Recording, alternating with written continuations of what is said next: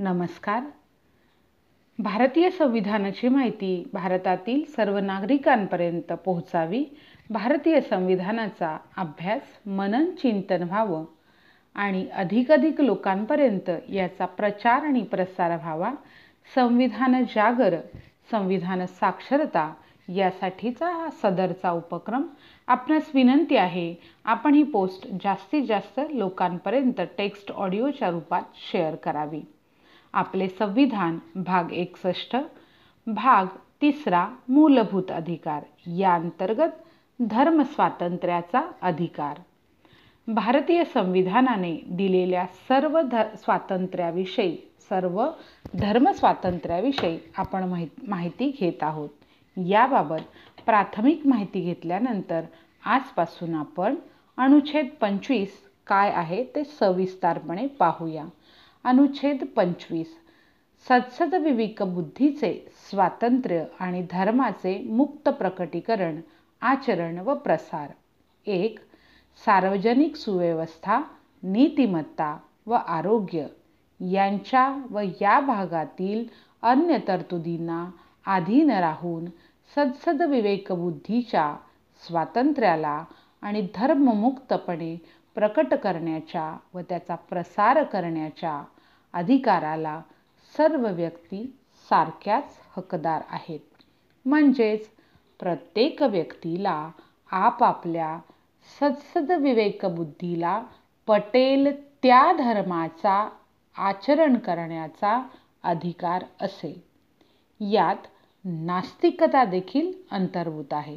तसेच प्रत्येक व्यक्तीला आपल्या धर्माचे विविध धार्मिक विधी करण्याचा अधिकार आहे, शिवाय आवडीच्या धर्मानुसार वागण्याचे आणि त्या धर्माचा प्रसार करण्याचा देखील प्रत्येकाला अधिकार देण्यात आलेला आहे। अनुच्छेद 25(1) वाचल्यानंतर आपल्या लक्षात येईल की यात मुख्यतः 4 शब्दांवर अधिक जोर देण्यात आलेला आहे। 1. सद्सद्विवेक बुद्धीचे स्वातंत्र्य। इथे सद्सद्विवेक बुद्धीचा संदर्भ व्यक्तीच्या अंतर्मनाशी संबंधित आहे। म्हणजे एखादी व्यक्ती त्याला अंतर्मनातून आवडणाऱ्या कोणत्याही धर्माला स्वीकारू शकते। जर एखादी व्यक्ती एखाद्या धर्माला मानत नसेल परंतु एखाद्या त्याच्या दृष्टीने पूजनीय असलेल्या महात्म्याला मानत असेल तर त्याला असं मानण्याचा पूर्ण अधिकार आहे। ते पण त्याच्या मूलभूत अधिकारात मोजले जाते। याबाबत 2014 मध्ये एक केस सुप्रीम कोर्टात दाखल झाली होती। केरळ राज्यातील काही व्यक्तींनी सांगितले की आम्ही येशू ख्रिस्तांना आदरणीय तर मानतो पण ख्रिश्चन धर्म मानत नाही। केरळ सरकारने विचारले की मग तुमचा धर्म कोणता आहे ते तर सांगावे लागेल। लोक म्हणाले, कसे आम्ही सांगणार, आम्ही नास्तिक आहोत। ते सुप्रीम कोर्टात गेले तेव्हा सुप्रीम कोर्टाने स्पष्ट केले की नास्तिक असणे देखील त्या व्यक्तीचा मूलभूत अधिकार आहे, कारण त्याच्या अंतर्मनातून त्याच्या सद्सद्विवेक बुद्धीला ते पटले आहे। त्यामुळे त्यांना सुद्धा समान दर्जा मिळण्याचा अधिकार आहे। राज्य कोणालाही त्याचा धर्म विचारणार नाही, ते पूर्णपणे त्या व्यक्तीच्या स्वइच्छेवर अवलंबून आहे। 2. धर्माचे मुक्त प्रकटीकरण। प्रत्येक व्यक्तीला आपल्या आवडीच्या धर्माचे मुक्तपणे प्रकटीकरण करण्याचा अधिकार आहे। 3. धर्माचे आचरण।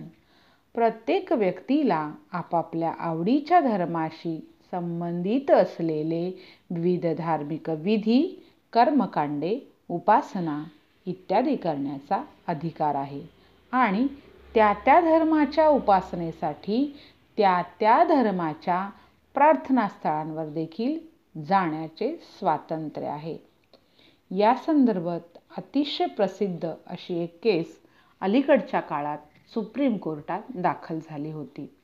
केरळ राज्यातील शबरीमाला मंदिरात 10 ते 50 वयोगटातील महिलांना प्रवेश नाकारण्यात आला होता।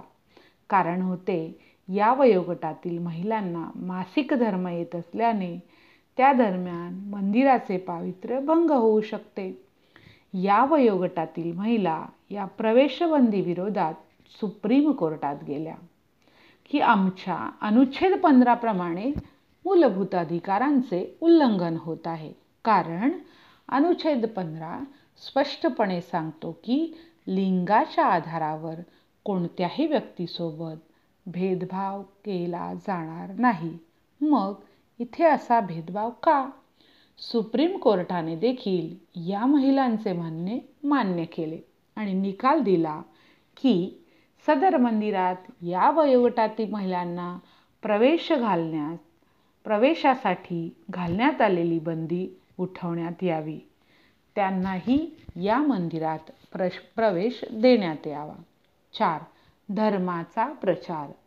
प्रत्येक व्यक्तीला आपल्या आवडीच्या धर्माच्या विकासासाठी सकारात्मक मार्गाने प्रचार करण्याचा अधिकार आहे, परंतु नकारात्मक मार्गाने नाही।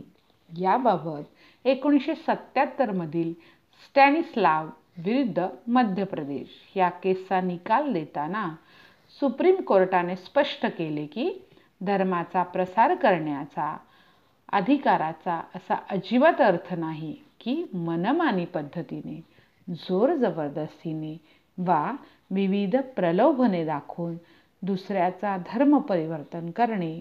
अशा पद्धतीने धर्माचा प्रसार करण्यात सक्त मनाई करण्यात आलेली आहे। या भागात इतपर्यंतच। सदर पोस्ट संकलन, लेखन आणि निर्मिती नूरखाँ पठाण, रायगड। संविधान प्रचार प्रसारासाठी विशेष सहकार्य विलास पवार, मुंबई। वाचक स्वर चित्ररेखा जाधव, रायगड। धन्यवाद। ही पोस्ट जास्तीत जास्त लोकांपर्यंत शेअर करावी आणि संविधान जागृतीत आपला सहभाग द्यावा, ही विनंती। धन्यवाद। नमस्कार। भारतीय संविधानाची माहिती भारतातील सर्व नागरिकांपर्यंत पोहोचावी, भारतीय संविधानाचा अभ्यास, मनन, चिंतन व्हावं आणि अधिकाधिक लोकांपर्यंत याचा प्रचार आणि प्रसार व्हावा। संविधान जागर, संविधान साक्षरता यासाठीचा हा सदरचा उपक्रम। आपणास विनंती आहे, आपण ही पोस्ट जास्तीत जास्त लोकांपर्यंत टेक्स्ट ऑडिओच्या रूपात शेअर करावी। आपले संविधान भाग 61 भाग 3 मूलभूत अधिकार या अंतर्गत धर्म स्वातंत्र्याचा अधिकार। भारतीय संविधानाने दिलेल्या सर्व स्वातंत्र्याविषयी, सर्व धर्म स्वातंत्र्याविषयी आपण माहिती घेत आहोत। याबाबत प्राथमिक माहिती घेतल्यानंतर आजपासून आपण अनुच्छेद 25 काय आहे ते सविस्तारपणे पाहूया। अनुच्छेद 25 सद्सद्विवेक बुद्धीचे स्वातंत्र्य आणि धर्माचे मुक्त प्रकटीकरण, आचरण व प्रसार। 1. सार्वजनिक सुव्यवस्था, नीतिमत्ता व आरोग्य यांच्या व या भागातील अन्य तरतुदींना अधीन राहून सद्सद्विवेक बुद्धीच्या स्वातंत्र्याला आणि धर्ममुक्तपणे प्रकट करण्याच्या व त्याचा प्रसार करण्याच्या अधिकाराला सर्व व्यक्ती सारख्याच हकदार आहेत। म्हणजेच प्रत्येक व्यक्तीला आपापल्या सद्सद्विवेक बुद्धीला पटेल त्या धर्माचा आचरण करण्याचा अधिकार असे। यात नास्तिकता देखील अंतर्भूत आहे। तसेच प्रत्येक व्यक्तीला आपल्या धर्माचे विविध धार्मिक विधी करण्याचा अधिकार आहे। शिवाय आवडीच्या धर्मानुसार वागण्याचे आणि त्या धर्माचा प्रसार करण्याचा देखील प्रत्येकाला अधिकार देण्यात आलेला आहे। अनुच्छेद 25(1) वाचल्यानंतर आपल्या लक्षात येईल की यात मुख्यतः 4 शब्दांवर अधिक जोर देण्यात आलेला आहे। 1. सद्सद विवेक बुद्धीचे स्वातंत्र्य। इथे सद्सद विवेक बुद्धीचा संदर्भ व्यक्तीच्या अंतर्मनाशी संबंधित आहे। म्हणजे एखादी व्यक्ती त्याला अंतर्मनातून आवडणाऱ्या कोणत्याही धर्माला स्वीकारू शकते। जर एखादी व्यक्ती एखाद्या धर्माला मानत नसेल परंतु एखाद्या त्याच्या दृष्टीने पूजनीय असलेल्या महात्म्याला मानत असेल तर त्याला असं मानण्याचा पूर्ण अधिकार आहे। ते पण त्याच्या मूलभूत अधिकारात मोजले जाते। याबाबत 2014 मध्ये एक केस सुप्रीम कोर्टात दाखल झाली होती। केरळ राज्यातील काही व्यक्तींनी सांगितले की आम्ही येशू ख्रिस्तांना आदरणीय तर मानतो पण ख्रिश्चन धर्म मानत नाही। केरळ सरकारने विचारले की मग तुमचा धर्म कोणता आहे ते तर सांगावे लागेल। लोक म्हणाले कसे, आम्ही सांगणार आम्ही नास्तिक आहोत।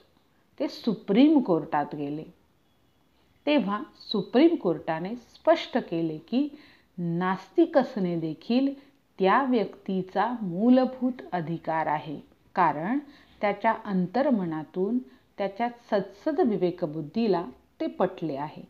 त्यामुळे त्यांना सुद्धा समान दर्जा मिळण्याचा अधिकार आहे। राज्य कोणालाही त्याचा धर्म विचारणार नाही। ते पूर्णपणे त्या व्यक्तीच्या स्वइच्छेवर अवलंबून आहे। 2. धर्माचे मुक्त प्रकटीकरण। प्रत्येक व्यक्तीला आपल्या आवडीच्या धर्माचे मुक्तपणे प्रकटीकरण करण्याचा अधिकार आहे। 3. धर्माचे आचरण।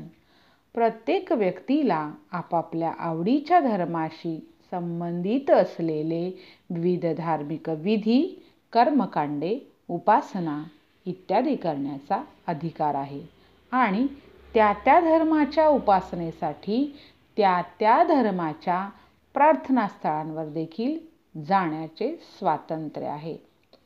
या संदर्भात अतिशय प्रसिद्ध अशी एक केस अलीकडच्या काळात सुप्रीम कोर्टात दाखल झाली होती। केरळ राज्यातील शबरीमाला मंदिरात 10 ते 50 वयोगटातील महिलांना प्रवेश नाकारण्यात आला होता। कारण होते या वयोगटातील महिलांना मासिक धर्म येत असल्याने त्या दरम्यान मंदिराचे पावित्र्य भंग होऊ शकते। या वयोगटातील महिला या प्रवेशबंदी विरोधात सुप्रीम कोर्टात गेल्या की आमच्या अनुच्छेद 15 प्रमाणे मूलभूत अधिकारांचे उल्लंघन होत आहे। कारण अनुच्छेद 15 स्पष्टपणे सांगतो की लिंगाच्या आधारावर कोणत्याही व्यक्तीसोबत भेदभाव केला जाणार नाही। मग इथे असा भेदभाव का? सुप्रीम कोर्टाने देखील या महिलांचे म्हणणे मान्य केले आणि निकाल दिला की सदर मंदिरात या वयोगटातील महिलांना प्रवेशासाठी घालण्यात आलेली बंदी उठवण्यात यावी। त्यांनाही या मंदिरात प्रवेश देण्यात यावा। 4. धर्माचा प्रचार। प्रत्येक व्यक्तीला आपल्या आवडीच्या धर्माच्या विकासासाठी सकारात्मक मार्गाने प्रचार करण्याचा अधिकार आहे, परंतु नकारात्मक मार्गाने नाही। याबाबत 1977 मधील स्टॅनिसलाव विरुद्ध मध्य प्रदेश या केसचा निकाल देताना सुप्रीम कोर्टाने स्पष्ट केले की धर्माचा प्रसार करण्याचा अधिकाराचा असा अजिबात अर्थ नाही की मनमानी पद्धतीने, जोर जबरदस्तीने वा विविध प्रलोभने दाखवून दुसऱ्याचा धर्म परिवर्तन करणे। अशा पद्धतीने धर्माचा प्रसार करण्यात सक्त मनाई करण्यात आलेली आहे। या भागात इथपर्यंतच। सदर पोस्ट संकलन, लेखन आणि निर्मिती नूरखाँ पठाण, रायगड। संविधान प्रचार प्रसारासाठी विशेष सहकार्य विलास पवार, मुंबई। वाचक स्वर चित्ररेखा जाधव, रायगड। धन्यवाद. ही पोस्ट जास्तीत जास्त लोकांपर्यंत शेअर करावी आणि संविधान जागृतीत आपला सहभाग द्यावा ही विनंती. धन्यवाद. नमस्कार. भारतीय संविधानाची माहिती भारतातील सर्व नागरिकांपर्यंत पोहोचावी, भारतीय संविधानाचा अभ्यास मनन चिंतन व्हावं आणि अधिकाधिक लोकांपर्यंत याचा प्रचार आणि प्रसार व्हावा. संविधान जागर, संविधान साक्षरता यासाठीचा हा सदरचा उपक्रम. आपणास विनंती आहे आपण ही पोस्ट जास्तीत जास्त लोकांपर्यंत टेक्स्ट ऑडिओच्या रूपात शेअर करावी. आपले संविधान भाग 61 भाग 3 मूलभूत अधिकार या अंतर्गत धर्म स्वातंत्र्याचा अधिकार. भारतीय संविधानाने दिलेल्या सर्व स्वातंत्र्याविषयी, सर्व धर्म स्वातंत्र्याविषयी आपण माहिती घेत आहोत. याबाबत प्राथमिक माहिती घेतल्यानंतर आजपासून आपण अनुच्छेद 25 काय आहे ते सविस्तारपणे पाहूया. अनुच्छेद 25 सद्सद्विवेक बुद्धीचे स्वातंत्र्य आणि धर्माचे मुक्त प्रकटीकरण, आचरण व प्रसार. 1. सार्वजनिक सुव्यवस्था, नीतिमत्ता व आरोग्य यांच्या व या भागातील अन्य तरतुदींना अधीन राहून सद्सद्विवेक बुद्धीच्या स्वातंत्र्याला आणि धर्ममुक्तपणे प्रकट करण्याच्या व त्याचा प्रसार करण्याच्या अधिकाराला सर्व व्यक्ती सारख्याच हकदार आहेत. म्हणजेच प्रत्येक व्यक्तीला आपापल्या सद्सद्विवेक बुद्धीला पटेल त्या धर्माचा आचरण करण्याचा अधिकार असेल. यात नास्तिकता देखील अंतर्भूत आहे. तसेच प्रत्येक व्यक्तीला आपल्या धर्माचे विविध धार्मिक विधी करण्याचा अधिकार आहे. शिवाय आवडीच्या धर्मानुसार वागण्याचे आणि त्या धर्माचा प्रसार करण्याचा देखील प्रत्येकाला अधिकार देण्यात आलेला आहे. अनुच्छेद 25(1) वाचल्यानंतर आपल्या लक्षात येईल की यात मुख्यतः 4 शब्दांवर अधिक जोर देण्यात आलेला आहे. 1. सद्सद्विवेक बुद्धीचे स्वातंत्र्य. इथे सद्सद्विवेक बुद्धीचा संदर्भ व्यक्तीच्या अंतर्मनाशी संबंधित आहे. म्हणजे एखादी व्यक्ती त्याला अंतर्मनातून आवडणाऱ्या कोणत्याही धर्माला स्वीकारू शकते.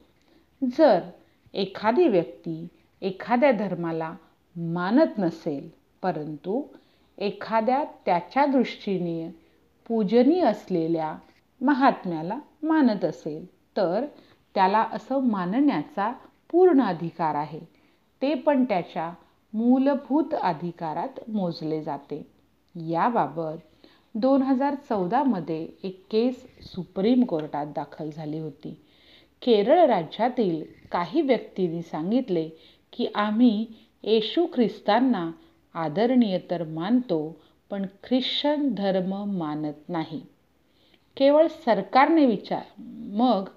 सरकारने विचारले की मग तुमचा धर्म कोणता आहे ते तर सांगावे लागेल. लोक म्हणाले कसे, आम्ही सांगणार आम्ही नास्तिक आहोत. ते सुप्रीम कोर्टात गेले तेव्हा सुप्रीम कोर्टाने स्पष्ट केले की नास्तिक असणे देखील त्या व्यक्तीचा मूलभूत अधिकार आहे. कारण त्याच्या अंतर्मनातून त्याच्या सद्सद्विवेक बुद्धीला ते पटले आहे. त्यामुळे त्यांना सुद्धा समान दर्जा मिळण्याचा अधिकार आहे. राज्य कोणालाही त्याचा धर्म विचारणार नाही. ते पूर्णपणे त्या व्यक्तीच्या स्वइच्छेवर अवलंबून आहे. 2. धर्माचे मुक्त प्रकटीकरण. प्रत्येक व्यक्तीला आपल्या आवडीच्या धर्माचे मुक्तपणे प्रकटीकरण करण्याचा अधिकार आहे. 3. धर्माचे आचरण. प्रत्येक व्यक्तीला आपापल्या आवडीच्या धर्माशी संबंधित असलेले विविध धार्मिक विधी, कर्मकांडे, उपासना इत्यादी करण्याचा अधिकार आहे आणि त्या त्या धर्माच्या उपासनेसाठी त्या त्या धर्माच्या प्रार्थनास्थळांवर देखील जाण्याचे स्वातंत्र्य आहे। या संदर्भात अतिशय प्रसिद्ध अशी एक केस अलीकडच्या काळात सुप्रीम कोर्टात दाखल झाली होती। केरळ राज्यातील शबरीमाला मंदिरात 10 ते 50 वयोगटातील महिलांना प्रवेश नाकारण्यात आला होता।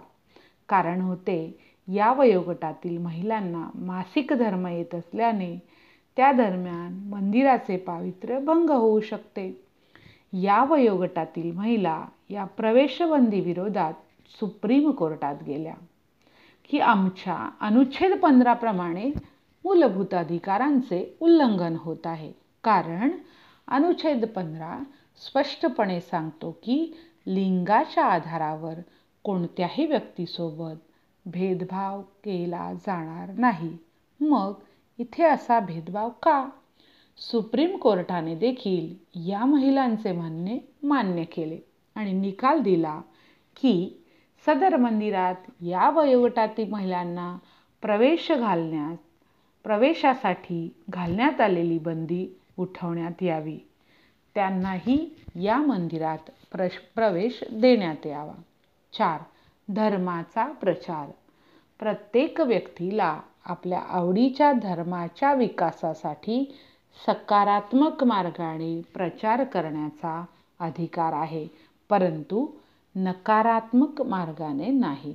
याबाबत 1977 मधील स्टॅनिसलाव विरुद्ध मध्य प्रदेश या केसचा निकाल देताना सुप्रीम कोर्टाने स्पष्ट केले की धर्माचा प्रसार करण्याचा अधिकाराचा असा अजिबात अर्थ नाही की मनमानी पद्धतीने, जोर जबरदस्तीने वा विविध प्रलोभने दाखवून दुसऱ्याचा धर्म परिवर्तन करणे। अशा पद्धतीने धर्माचा प्रसार करण्यात सक्त मनाई करण्यात आलेली आहे। या भागात इतपर्यंतच। सदर पोस्ट संकलन, लेखन आणि निर्मिती नूरखाँ पठाण, रायगड।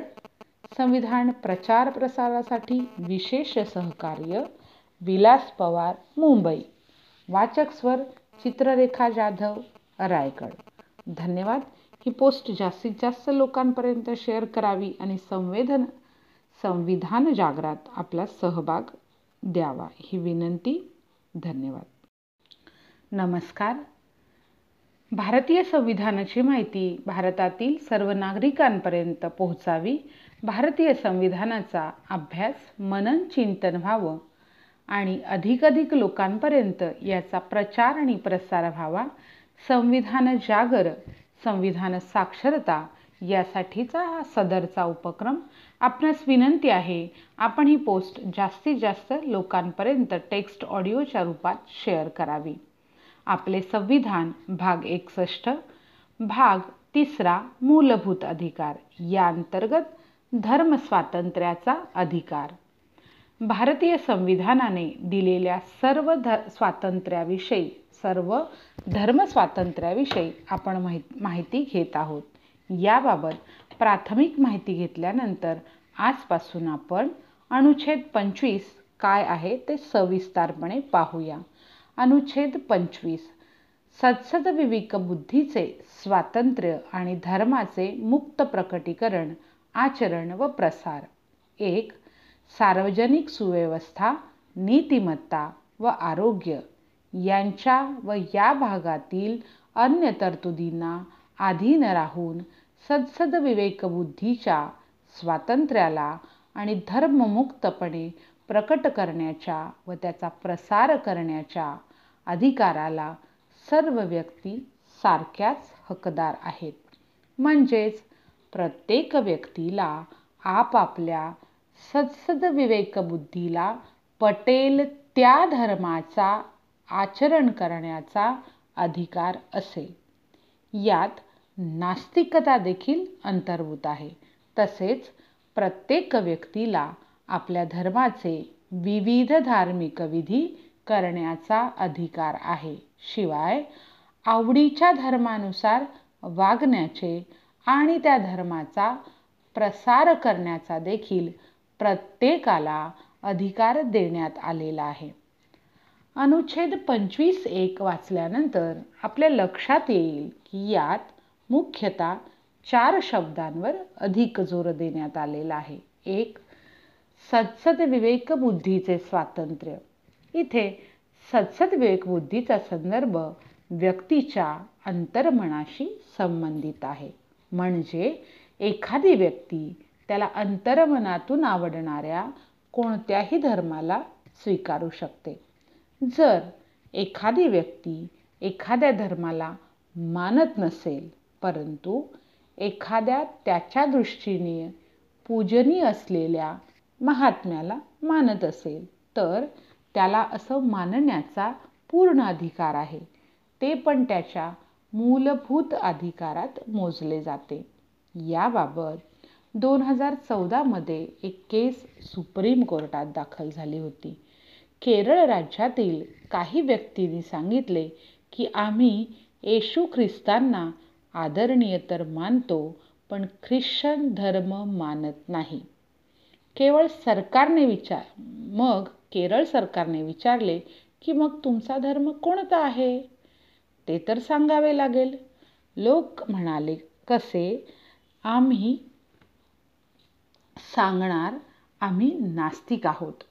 ते सुप्रीम कोर्टात गेले तेव्हा सुप्रीम कोर्टाने स्पष्ट केले की नास्तिक असणे देखील त्या व्यक्तीचा मूलभूत अधिकार आहे, कारण त्याच्या अंतर्मनातून त्याच्या सद्सद विवेकबुद्धीला ते पटले आहे।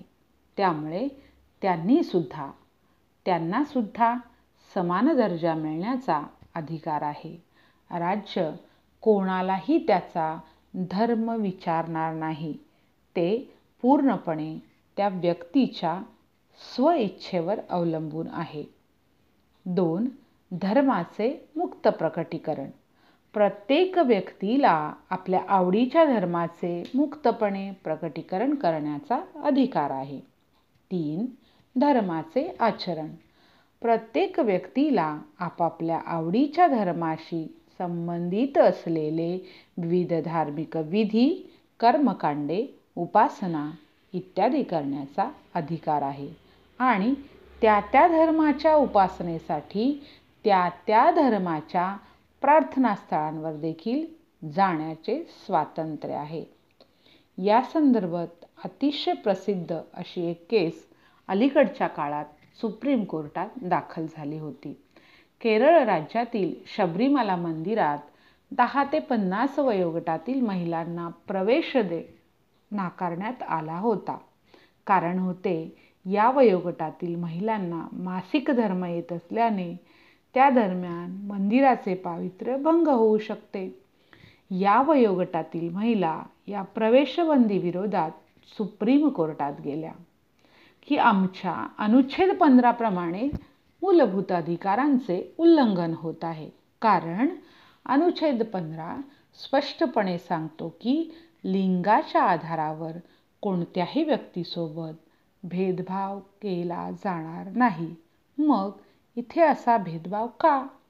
सुप्रीम कोर्टाने देखील या महिलांचे म्हणणे मान्य केले आणि निकाल दिला की सदर मंदिरात या वयोगटातील महिलांना प्रवेशासाठी घालण्यात आलेली बंदी उठवण्यात यावी, त्यांनाही या मंदिरात प्रवेश देण्यात यावा।